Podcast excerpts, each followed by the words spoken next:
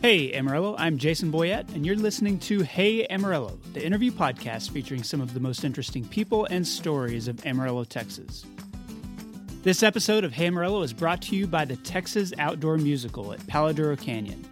There's less than a month left to see the musical this summer. Tickets are selling fast, and the run only lasts through mid August, so don't miss out. Reserve your tickets now at texasshow.com. That's texas show.com. Also, grab your tickets now for the Hey Amarillo Beer Fest, July 31st at Starlight Ranch Event Center. At the Beer Fest, you'll be able to sample beer from local breweries like Pondaseta, the Big Texan, Six Car, Auld Brewing, and Borger, the Toppled Turtle, and Dumas, and several more. Tickets are available now at bit.ly slash beerfest21. That's bit.ly slash beerfest21. And as part of this podcast partnership with Brick and Elm Magazine, I also want to give a podcast shout out to the Citadelle Art Museum in Canadian. It's totally worth a visit this summer. Learn more at thecitadelle.org. Today's guest is the writer R. Taylor Moore, and this is a re release of an interview I did with Taylor back in 2019. He's a sixth generation Texan and a former CIA analyst and operative who now lives in Amarillo. When we first spoke, Taylor was in the process of finishing up the first in a series of thriller novels that he's writing. That novel is called Downrange, and it releases August 3rd from the publisher William Morrow. It's already getting great reviews. So, we talk about how he ended up writing and living in Amarillo in our conversation about his past with the CIA and why this area continues to play such a big role in his work. So, here's Taylor Moore. Taylor Moore, welcome to the Hey Amarillo podcast. Thanks for being here.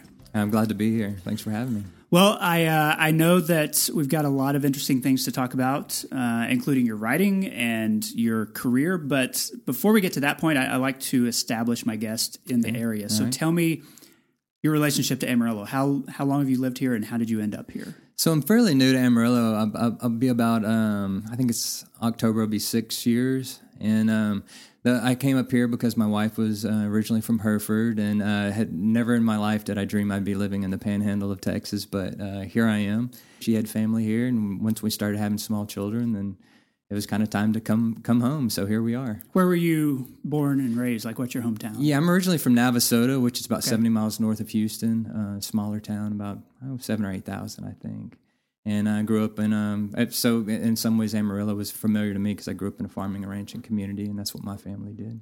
Okay, yeah, that, that's what I was wondering yeah. is you know even growing up in, in Navasota, which is um, you know pretty far away in Texas. I mean, did did you have a sense of the Panhandle or any idea about what life was like up here, or not at all. This that. this is the place that you blew through on a, a church ski trip in the middle of the night, and you you stepped outside of the gas station, and it was you know twenty degrees, and the wind was forty miles an hour. Right. And I thought, who lives here? Uh, you know, never did I imagine that I'd actually be living here and going through the, the cold and the winds and everything. But uh, but no, I, I I didn't. Other than just sort of passing through, I'd never really spent a lot of time in the Panhandle. Where did you and your wife meet? We met. It's sort of sort of interesting. We met um, at a wedding in uh, in Austin, and um, it was just a really like strange deal where I just happened to go up and introduce myself, and um, we really hit it off. But I was getting ready to go to graduate school out in California. She was getting ready to start pharmacy school at UT.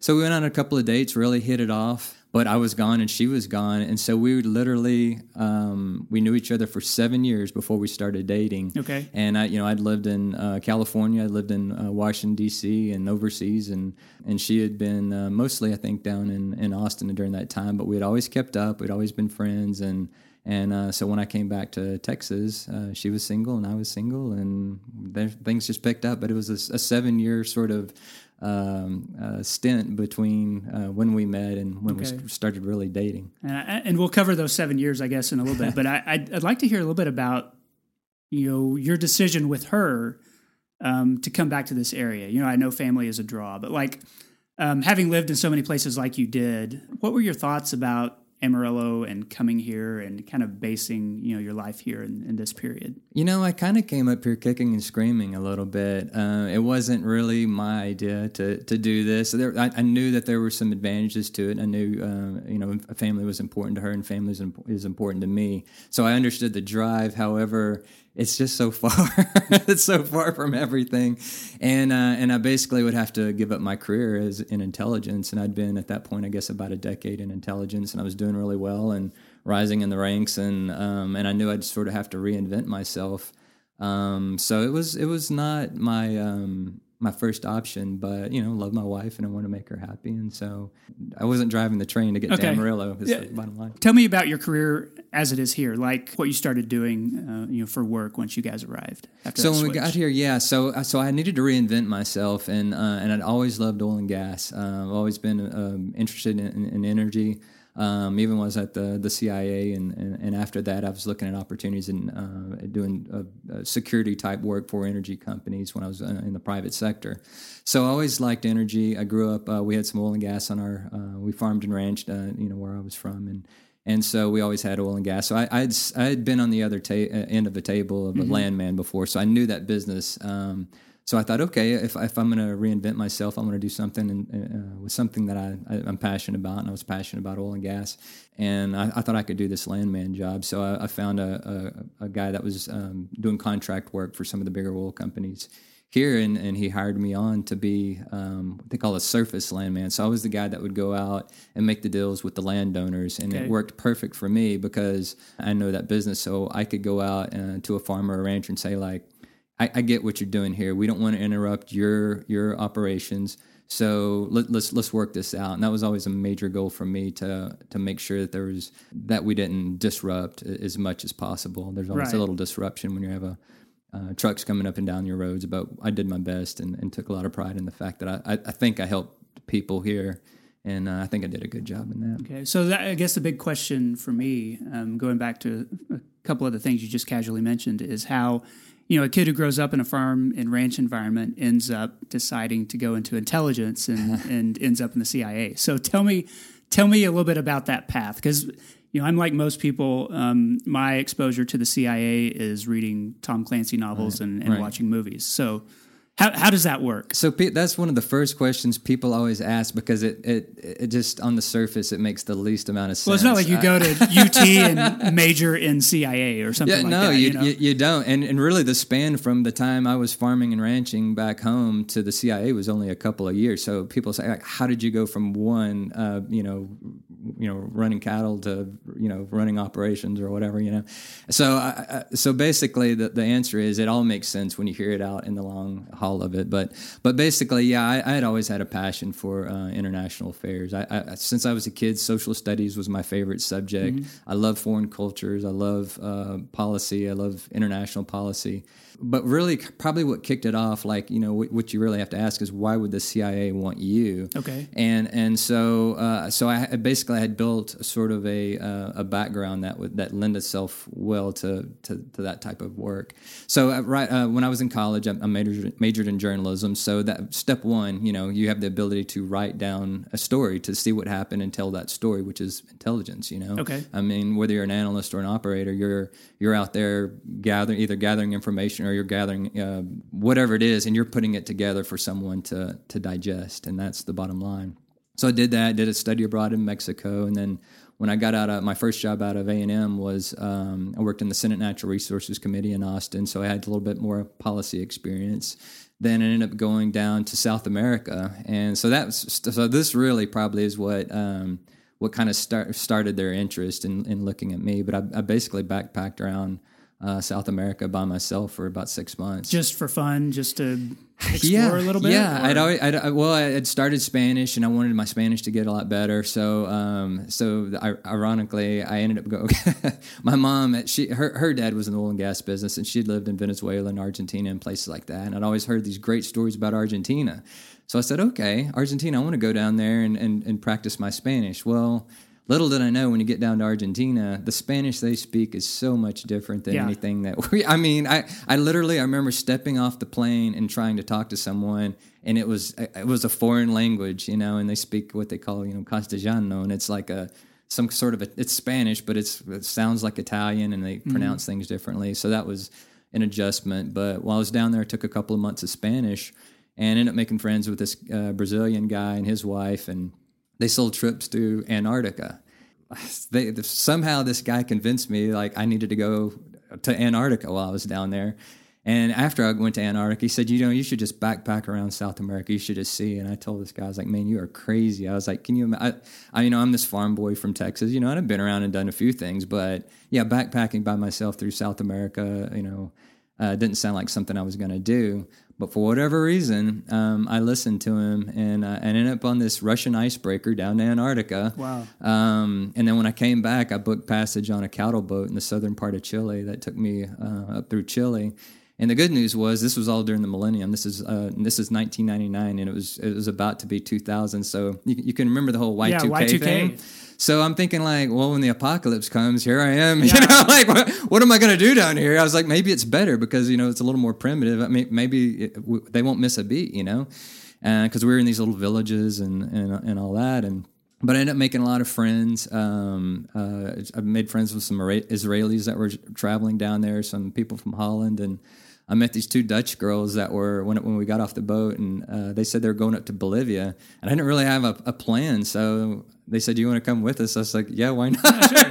you know, I mean, you don't get the the offer to go to Bolivia every day, so I just I kind of tagged along with them, and we got an Indian guide to, to take us over the Andes through the Atacama Desert and, and uh, northern Chile and into uh, Bolivia. And then uh, they ended up parting ways. They went back to Holland, and then from there I went to Peru and climbed the Inca Trail and um, and did all that, and then came back down the Andes. Got sort of lost in the jungles in Bolivia. And three days later, it was kind of one of these romancing the stone, stone Yeah, like kind of you know the on the bus with the Indians and the chickens, or you know Right. like flying around. And uh, we had to get off at one time and push the bud through the mud, through the jungle, and got held up at the border and pulled in. I got pulled into this security situation where they were accusing everyone of smuggling cocaine across from Bolivia. Didn't find any precious gems or anything. no, no, it was nothing like that. But it was a harrowing sort of ordeal, and I made it through, and, and ended up back and uh, and went back down the Andes uh, on, on, on in Argentina, and ended up staying on tobacco ranch down there, in a, or like a tobacco plantation uh, slash cattle ranch, and stayed there for about three weeks, and sort of lived in the lap of luxury. I had some Wow. friends that put me up. So after my jung- jungle experience, I got to have this really awesome experience of riding polo horses every day, and uh, and then came back to America, and Hmm. that was it. But that so you know so that's a, a very long answer to your question. What you know what sort of made them interested in me is doing But it's, it's that exposure to other cultures, Exactly. and, and maybe that um, self reliance and self adventureness, reliance. You know that being that able to handle it, being able to handle that, because you know depending on what you do at the agency, you're put into a, a, a lot of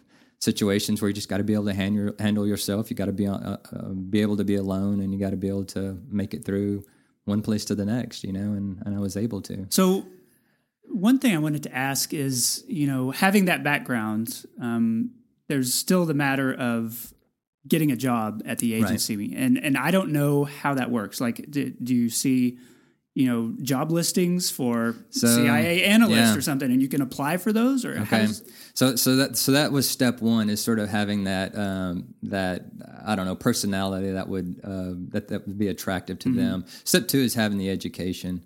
So uh, I went back and, that, and that's when I after that I you know I farmed and ranched with my dad for a couple of years and um, and then ended up going back to uh, grad school and that's when I went to Pepperdine. I was always uh, that was always my passion again was the international stuff and so I got into a uh, a master's program where I studied international relations and economics.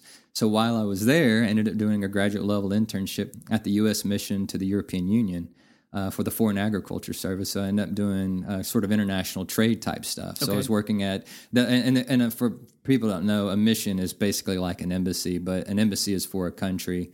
And a mission is for would be like a mission to the UN or a mission Got to it. the European Union, if that makes any sense, or a mission to NATO.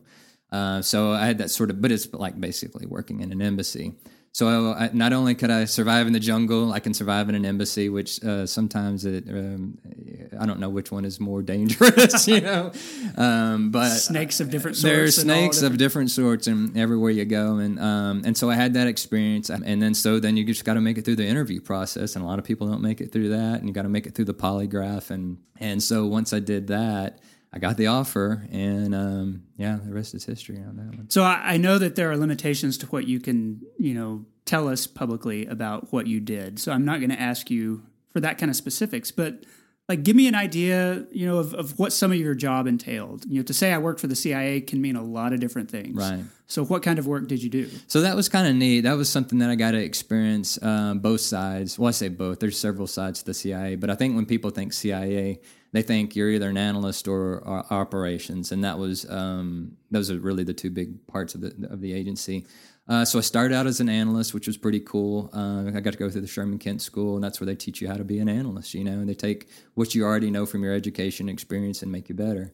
And uh, so I did that for a couple of years. I, I, I did a rotation to the um, the operations center that you always hear about. Mm-hmm. So that was pretty cool. It was a 24 hour ops center, and uh, I, I, worked there for about six months. And you were um, working directly with the uh, president's uh, personal briefers, and um, so that was you're always sort of keeping them up to date of what's going on. So anything the president needs to go when they go brief him, they're they have got the most up to date and accurate news. And then you're kind of on watch for anything major happening in the world. If something does, you pick up the phone, you find out who you need to call, and you're you're saying, "Hey, get in here right now," and okay. that kind of a thing. And so I did that for a couple of years, and then a, a buddy of mine and um, who had been a, an analyst moved into operations, and he said, "Man, they're really looking for people right now." And um, it just looked like a neat opportunity, so I ended up switching over to the operations side of the house and went through their uh, training program. They do sort of like a, I don't know if you call it Operations 101. It's got a particular name. I won't get into it just in case I'm not supposed yeah, to. Yeah. But uh, they teach you basic spy tradecraft. I mean, recruiting assets, turning over assets, you know, writing up reports, doing all that kind of stuff. And that was fun. That was really fun. So you got to run through those scenarios and do a lot of practice and and then from there, I went to uh, I became a targeter. and by targeter, months. that means what? Uh, so a targeter is uh, basically uh, depending on what you're targeting. I mean, it, it, in some ways, it sounds like kind of what it is, you know. And and if it's terrorism, you know, if you're if you're working in the counterterrorism center, you're that you're, just means like that's your one specific focus. That, that yeah. That, that's so the so target of your work. I guess. So, so it's not like you're targeting a person and, and trying to do something. Well, or I mean, it? yeah, you know, it, it, it's shut uh, me down if, if, there's any question that I shouldn't be asking. This is where know? it gets awkward. And I'll say I'll, I will uh, refer you to the CIA's uh, website, uh, okay, yeah. the, and the targeter position is on there. But basically, um, yeah, I mean, if you've seen Zero Dark Thirty, you know, the the Jessica Chastain character uh, was a targeter. And so you're you're kind of a, a, mix between a an analyst and an operations person, even though you're on the opposite side of the house you're digesting a lot of data. You're the ones that are trying to track down the bad guys, you know. And so if it's Osama bin Laden, mm-hmm. yeah, you're you're you're. I mean, you're targeting him, you okay. know, for for killer capture. I mean, it's it, the bottom line is.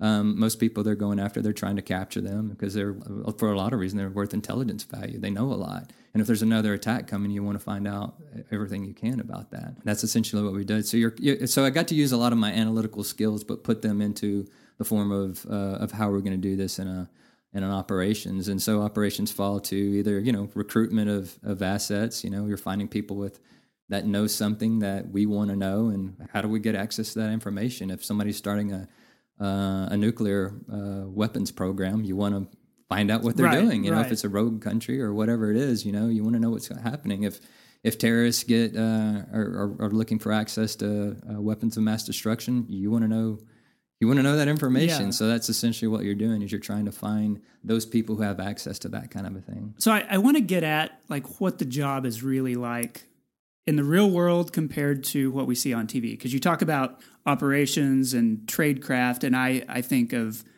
you know going from sitting at a computer to suddenly you're driving a stolen motorcycle you know through yeah, oncoming yeah. traffic in venice or something. You know what we see on tv is it close at all to that kind of thing or is it like way more boring than than we think it is. I mean, you know, I guess the answer is it depends, but but knee jerk uh, would would say yes. It's way more boring uh, than than yeah. It's not the Jason Bourne type thing that you see. Although there are moments, and and it was never my moment of, of okay. Jason Bourne, but you know, you you do hear some harrowing stories now and again.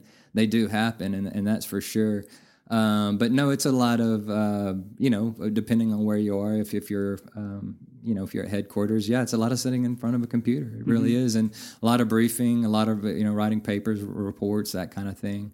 Uh, so the subject matter is always very interesting, but yeah, are you flying through you know the street on your on, on your motorcycle, you know, shooting your Glock? You know, no, not it's, it's, it's not as much of that. Now there are sides of, of the CIA, and again, you can uh, I'll refer you to the website, uh, but you know, there's the paramilitary officers that uh, that do some pretty high speed stuff and very dangerous stuff. Um, I didn't do that, but they're they're the guys you know riding horseback you know across the plains of wherever and hmm. uh, with their AR-15 in hand and yeah those guys are pretty uh, they do some pretty cool stuff but those it's it's a high it's a high speed high stress job and so there ha- there has to be sort of moments of yeah that's that's one of the like things that. that. that I did wonder you know I, I hear about career analysts or, or career CIA operatives and I, I just wonder like how sustainable is that over a long time you know with yeah. with the high speed high stress stuff that you talked about. I mean, was was 10 years like a good period of time to do it and then move on to something else or? you know uh,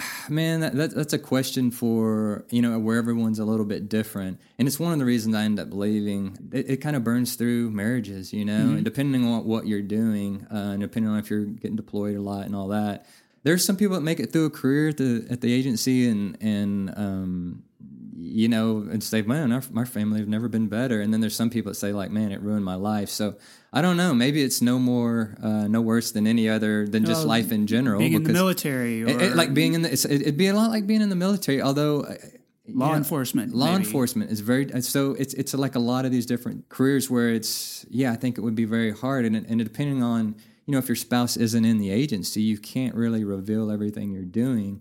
So that's why a lot of people marry from within. I think mm-hmm. that helps because you can talk about your job. And if you can't, that's going to be hard on a marriage, you know? And so it can be very rewarding and it can be very difficult. Um, but yeah, it, it's, it's hard on people. And you see that. You see that. You see the stress get to people. I want to get to the writing aspect that you've alluded to. Um, but before we do that, thinking of your transition from CIA to oil and gas and, okay. and being a landman, are, are there any ways that like your previous career kind of equipped you to do different things as a landman? I mean, is, is there something in confidence in your abilities or able to, you know, understand data or anything like that that kind of transfers or, or makes it better? Or is it just a hard shift? You know, I tell you, I'll, I'll give you this, and it probably sounds horrible and people be like oh so he was doing this and i didn't do it in a sinister way but i always did my research on people that i was going to meet with and i'd always try to find out who they were, what motivated them, that kind of a thing, and not necessarily in a bad way or so I could be um, take advantage of it or anything. Right. But I just like to know what who I was up against. You know, if you're going into some kind of a negotiation, I want to know if the, if the person's going to come at me hard, if they're gonna if they're pretty easy to get along with, or they do they hate oil companies? Do they want me to be there? Because yeah.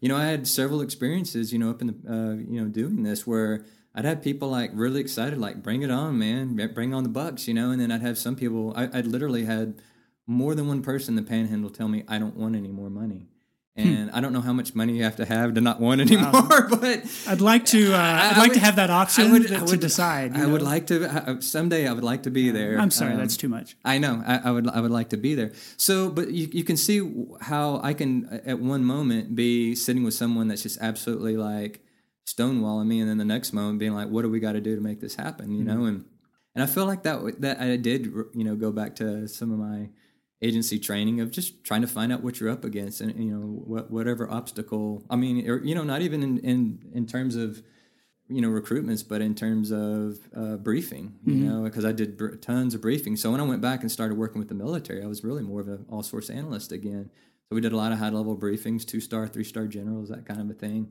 so I wanted to know what this person was like because yeah. you know you get some people that are kind of prickly and and uh, you just want to know if, if it's going to be like i'm going to give you my answer you're going to tell me i'm wrong i'm going to say yes sir or no ma'am or whatever it is you know and or, or do, is, is, somebody really going to want the backstory? Some people don't want backstories some people want to know everything. Like if you're telling me this is your analysis why? I want to know why and you sit there and you just back it up with everything. Yeah, no. you just have to know your audience. I mean, any Basically, situation like that, whether you're selling services or it's marketing knowing, plans or whatever. Right. It's just knowing your audience, and I always like to know my audience. Okay. So. Yeah. So uh, one of the, the things that um, that I guess we have in common is that uh, when I was introduced to you, it was as a writer. Yeah. Um, and so I know that that also draws from your CIA background, right. uh, your journalism background, all right. those things. So tell me about the state of your writing career right now, which I understand is very early stages, but right. but has uh, some good possibilities to it. So, the, so I got to tell you sort of the magic of the Panhandle. You know, I told you earlier that I kind of came up here kicking and screaming, which I did.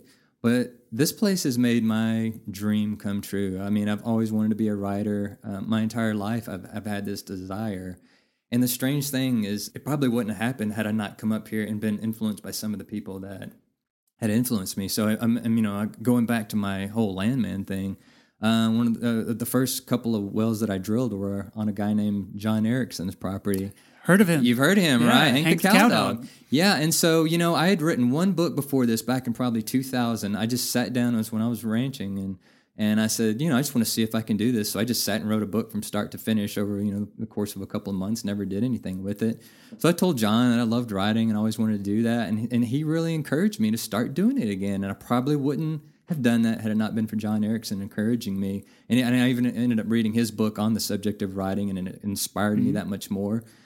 So what I started doing is I started um, taking my laptop with me. So if I had got a lunch break or if I was going to a meeting somewhere, I just sit in my truck and just start, just put it on my lap and start writing. And that's kind of what um, what got me going uh, again. That was sort of my transition from an Intel guy to um, oil and gas guy to writer is those things led me to, to, doing what I'm doing now, and even beyond that. Um, so, so I guess what I'd say is, while I was doing that, is when I wrote my first book, and when I when I decided to really start writing full time, is when I, I- shifted to this you know idea of going back and writing what I know, kind of the Intel stuff, and that's when I got into that. For me personally, I've I've always toyed with writing a novel, and I always loved the thrillers and um, you know military stuff and spycraft and, and all that stuff.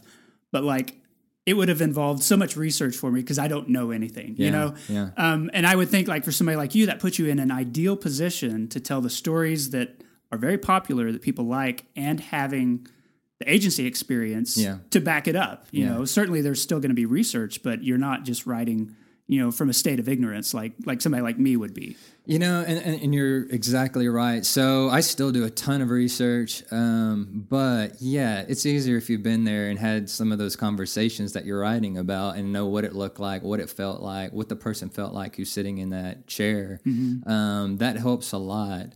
Yeah, and I and I hope that th- that's something that will translate to the reader. You know, when they're you know they're getting someone who's kind of been there, done that, even though it's not exactly um, you know everything I'm writing about is larger than life, but it's it's at least I've sort of been there at least and known those people personally and and and can write from that experience. But you know, it doesn't mean you know because I've done that, and, I, and I've I've said this before to people. Don't be discouraged that okay, you're like, well, I've never done any of this thing, so I'm just not going to try. Right. Try because some of the best writers out there, like Don't- yeah. yeah, Mark Greaney, Brad Thor, the big names in the industry.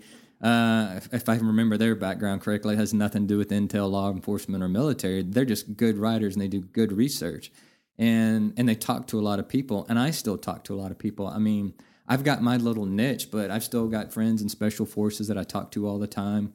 You know, write about a lot about weapons. So um, I've, I've got guys. I know I know guns, but not like some of my friends do. Right. And so I'll, I'll reach out to those military guys and I was doing that the other day about you know what kind of weapon um, my protagonist was going to carry, and man, we had like a thirty minute discussion over why he would carry this thing, you know, and and uh, and and I want I want to get the details right. So if anybody ever reads a book and you go that's not right, just know I'm trying my best and I'm talking to people and. Um, Well, that's the last thing you want to happen is you you can't assume that every detail is going to be right. Uh, You know, especially when you might have some expert in that thing reading it. right. Obviously, they're going to see that, but you don't want the normal reader to like have to step out of it to say, "Oh, he got that totally wrong." And, and you're and you're exactly right about that. You're exactly right because there's always going to be. So if you can get the basics, but but I do want. I honestly, I, and, and, and in writing this particular thriller, I, I'm I'm writing something a little bit different, and I, and I hope it's it's more of a character driven thriller. If if that uh, if you know what I mean. Um, I, I still want to have a good plot and I want to have the, the fun twists and everything, but I really wanted to make an effort and go back and and create characters that you're going to follow in a series that you love and that you want them to see. You want to see them do well. You want to see them thrive, and they won't always. They're going to have their you know bad times, but um, but so so I, I stepped back when I this this this process. This these novels that I've been writing have gone through several iterations, and uh, and I went from doing kind of like real techie type stuff to getting in the weeds to less of that. You know what I mean? You, you try to get that sort of happy medium in there where you're not boring somebody with like pages of Right. Well, you got to choose your genre, you Yeah. know, and sometimes there are real techie genres And that's that fine, are successful, but you also want it to be as broad as broadly appealing as possible. You know, That's right. And so, but I, but I want to get the details right because I, you know, and I want to honor the um, the soldiers and people that are out there that I'm going to be reading it by giving due diligence to the, the stuff that they did, you know, Yeah. and, like re- really doing my my homework and so that they don't, you know, do the eye roll or whatever. And I, I read a Dean Koontz book where um, the protagonist was traveling down I 40 through the Texas panhandle and went through a pine forest. oh, So okay, yeah, that's what I always think of when I'm just like, you know, just a little bit of homework. You can't Yeah. just make it up like yeah, that. there, there's, I know, you know, poor writers. I mean, we try. I know I'm going to get something wrong, but, but you know, and, and that's exactly right. So, so I, I do my best to try to. I, in fact, it's, but it's funny. So, I, so I've got a friend who's a, um, a 160th pilot. Uh, I don't know if you're familiar with 160th. They're what they call the Night Stalkers. That's the Army Special Operations helicopter. You know, those are the guys that that do all the really spooky stuff at Right. night, and you know, take in the special ops guys. And so he's helped me out with some of my flying helicopter scenes. And and so when I told him what I was doing and in the weather I was doing it, I said, um, I said, now remember. This isn't should you do this? It's could Right. you do this? And Is so he it got- possible? yeah, is it possible? So yeah, some people may read it. May, maybe there's an eye roll, but just so you know, I, I I talked to a guy who's been there, done that, and says it can be done. So, Yeah. so but if, know, if there's yeah. one person who can dispute it versus, you, you know. Yeah, the yeah, three right. million people who know there's not a forest in the middle of the panhandle, Yeah. that's better. yeah, Tell me about the status like of uh, of your writing right now. So I, I know you're sort of in a transitional period, finishing up some manuscripts. Um, I mean, what do you want to share about where things are and, and where you hope Yeah. your career kind of goes from here? hopefully my career is going great places from here. no, I'm, I'm getting hopefully towards the end. This has been a long process. I have a, a great uh, literary agent that has been just spot on, great, uh, provides the best counsel a guy could ask for, a guy named John Talbot in New York.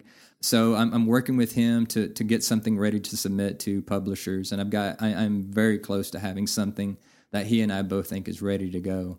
Um, so hopefully I'll have that within um, probably the month or so, next month or so, back to him, and then kind of ready to submit. But just you know, I, I'll, I'll kind of tell you, just because a lot of people ask me about you know writing and publishing and agents and all that kind of stuff. I tell you, it's a long to, to do it right. Uh, to really, well, I say do it right. You, it, there's there is no right or wrong. Right. But if you want to go traditional and you want to get a big publisher and you want to get the good agent and all that, it is very very long, hard, grueling work and, and that's one thing i've learned and this isn't just my experience it's from people that i know and then having gone up to thriller fest in new york and hear the big uh, guys like harlan coben uh, that get up and talk i have yet to encounter a big name that you the household name that wrote a book and went wow i'm a best-selling author Yeah. everybody struggled for years and that that is the common story you hear is that people struggled and struggled and struggled and struggled for years to break in and once you do it's still a struggle you know Yeah. it's, it's still that climb um, but I, I'm I'm I'm I'm dipping my toe. I'm I'm kind of I feel like I'm right there, and hopefully I am. You know, and, and I never want to count my uh, count my chickens before they're hatched. But I, I you know I, I I feel like I'm I'm in a good place to sort of get this thing started, and it's taken a long time to get here. But I tell you, the process is is important because I've written things and um, and you know I've had you know I've got a good critique group. I've you know told you uh, you know Jodi Thomas, Linda Broday, and Bruce Edwards, all published authors, great authors that have taken me under their wing, and um, you learn as you go, and it takes a long time, and it takes a lot of trial and error and mistakes to get uh, to a point to where you feel like you're ready ready for the big leagues and. And, and it's just hard and it's grueling, man. That's all I can tell you. I, I've been there. You know, I can, I can, know, I can agree with the grueling part. Yeah. Um, so, you know, you're you're six years into being a resident of the Panhandle. Yeah. Um, you found a community of writers. You're doing work that that you love, um, and and you are have a background in like gathering data and stuff. Yeah. So so tell me like what's something that you've learned about the people here or about this place. You know, now that now that you're several years into Yeah. your your stay. Yeah, I love Amarillo. I love the Panhandle. Um, like I said again, k- kicking and screaming up here, and would be hard pressed to get me to move right now. You know, unless something came up that you know unforeseen. But I like it here. I'm raising my family here. It's a great place. I love the people. I've made lots of friends. Uh, the writing community. I, I- I don't want to bash other writing communities because I don't know them, but I'm just going to take a wild guess that they are not as good as this one. and It's not very as- strong here. yeah, it is very strong and very welcoming, and, and and you don't get the people that are like kind of upset when you're doing well, everybody sort of rallies around and helps one another. And um, and no, so th- th- my experience in the Panhandle, having gathered everything about it, is that I, I love it. I love it here.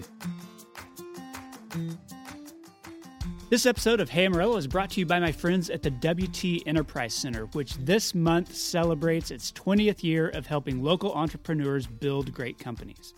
I spent several years as a mentor with the Enterprise Center. I'm also an entrepreneur myself, and the support and encouragement they offer is invaluable to this community. Let's say you have a business idea, but you're not sure where to start, or you have an existing business, but you're going through growing pains, you're dealing with things like funding or marketing or your business model. The experts at the Enterprise Center can help coach you through every step in the process and connect you with the right resources to address those problems and grow your business.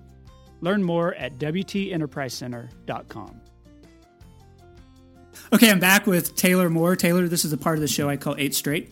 Eight Straight is sponsored every week by Panhandle Plains Historical Museum and Canyon on the WT campus. It's the largest history museum in Texas, and its collection includes at least eight types of military uniforms over the past couple of centuries. Learn more at panhandleplains.org. Um, I've, my first question is one that's really specifically for you.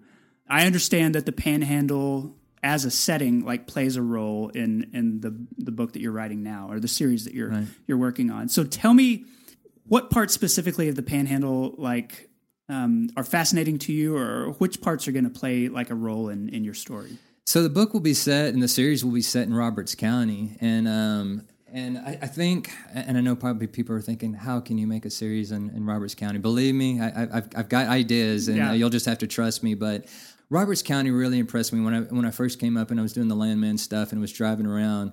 Um, you know, I'm a Texan, I've been here forever um, from Central Texas. But when I when I came up and I, I, went north of Pampa and I started seeing the Caprock and and I, I just I can't tell you how um, amazed I was at how beautiful it was, how vast it was.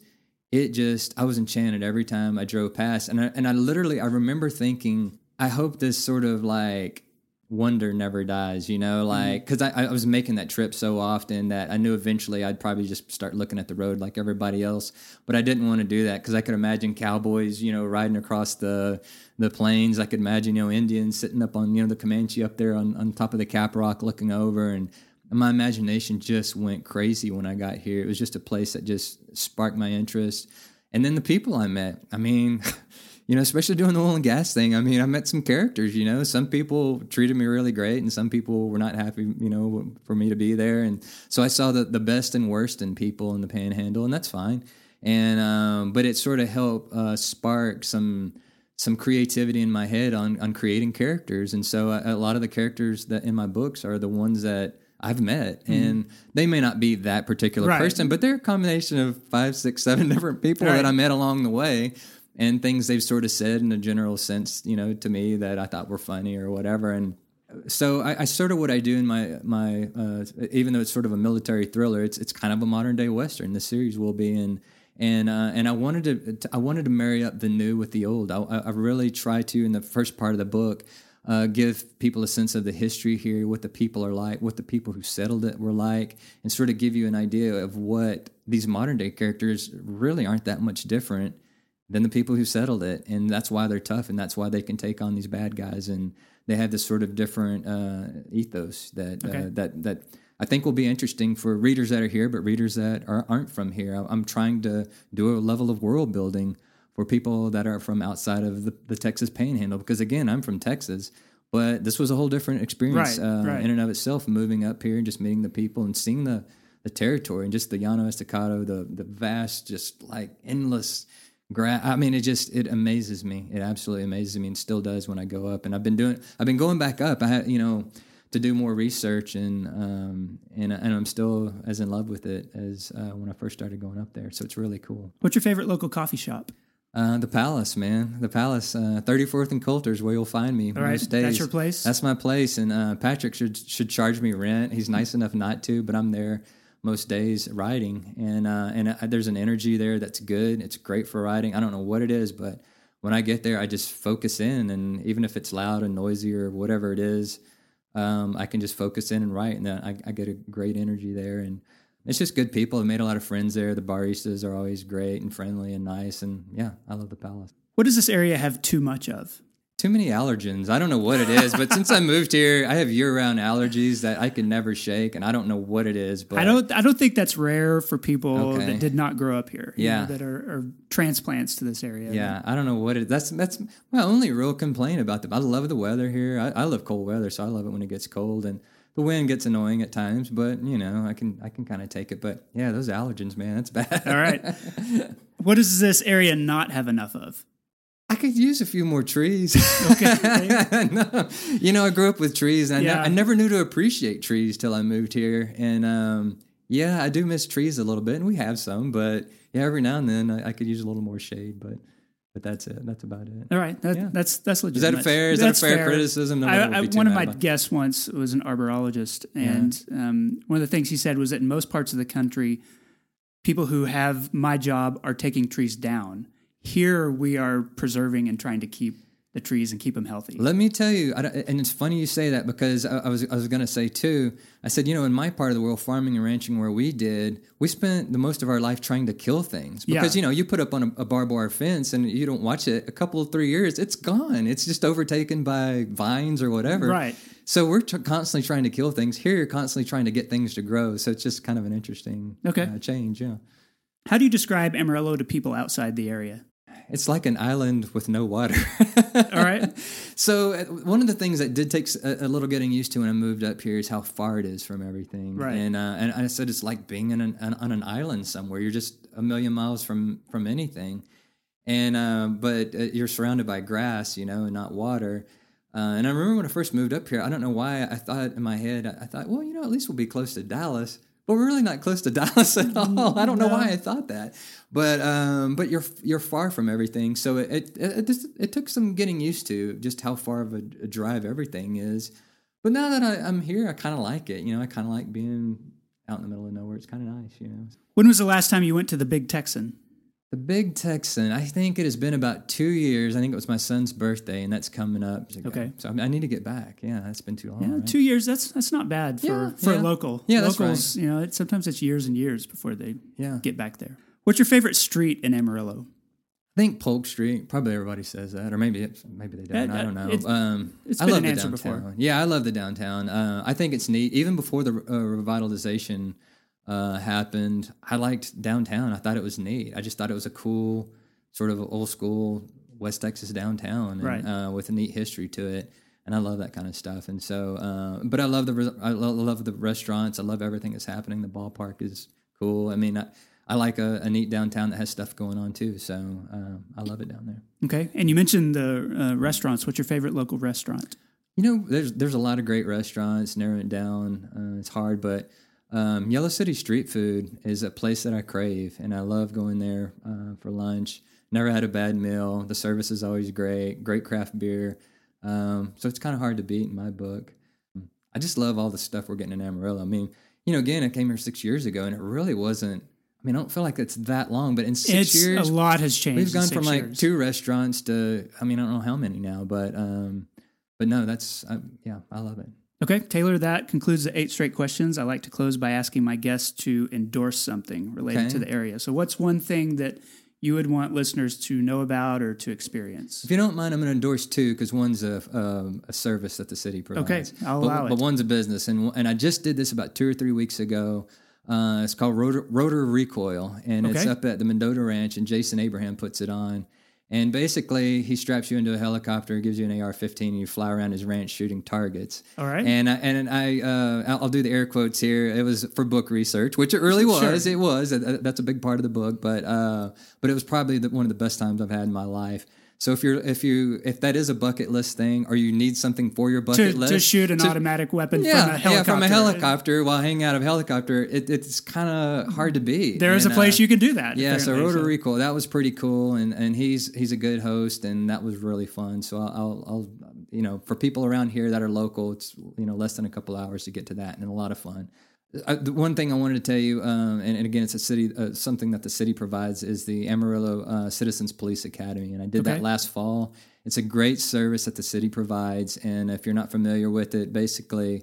Um, but you go for a couple of months. I think it's every Tuesday night, and, and you learn a little bit about the police department. There's a few weekends involved but you do, you get to drive their cars as fast as they go on the hmm. track. You get to shoot all their weapons. You get to go through their simulator where they do simulate crimes, and you get to go in there and, and do the simulations and all that. Um, and you get to do three ride-alongs with a police officer, and, and you want to talk about an eye-opening experience. Yeah. Um, you know, I've always been support, supportive of law enforcement, but I always had my preconceived notions that you know they're all out to get you, and they're like looking for any little infraction and you get out there and you realize, yeah, they they're they got plenty to do. They're not looking for anything. Right. The, the the radio's constantly like going, and they've got lots to do, and there's a lot happening in Amarillo. So I recommend it for anyone that's just interested in what's going on. It's a, again, it's it's free. The, the city puts it on, and um, it, they do a very good job of it. And if you've got questions, they got answers. So. Yeah. Taylor Moore, thank you so much for being on the podcast. I Thanks appreciate it. Me. No, I appreciate it. Great to be here. And that concludes the episode. Thanks to Taylor for the original conversation. You can learn more about his new book at rtaylormoore.com. You can find it on Amazon, or better yet, you can order it from Burrowing Owl Books in Amarillo and Canyon. Thanks to my friend Angelina Marie for editing the podcast every week. I also want to say thanks to this week's show sponsors the Texas Outdoor Musical and the WT Enterprise Center. This podcast exists every week because of listeners like you and the local people who support it financially through patreon.com slash Hey Amarillo. Hey Amarillo's executive producers include Jess Heredia, Katie Linger, Jason Burr, Barbara and Jim Witten, Griselda, Corey Burns, Josh Wood, Patrick Burns, Wilson Lemieux, and Wes Reeves. This has been episode 206. My name is Jason Boyett, and I'll see you next week.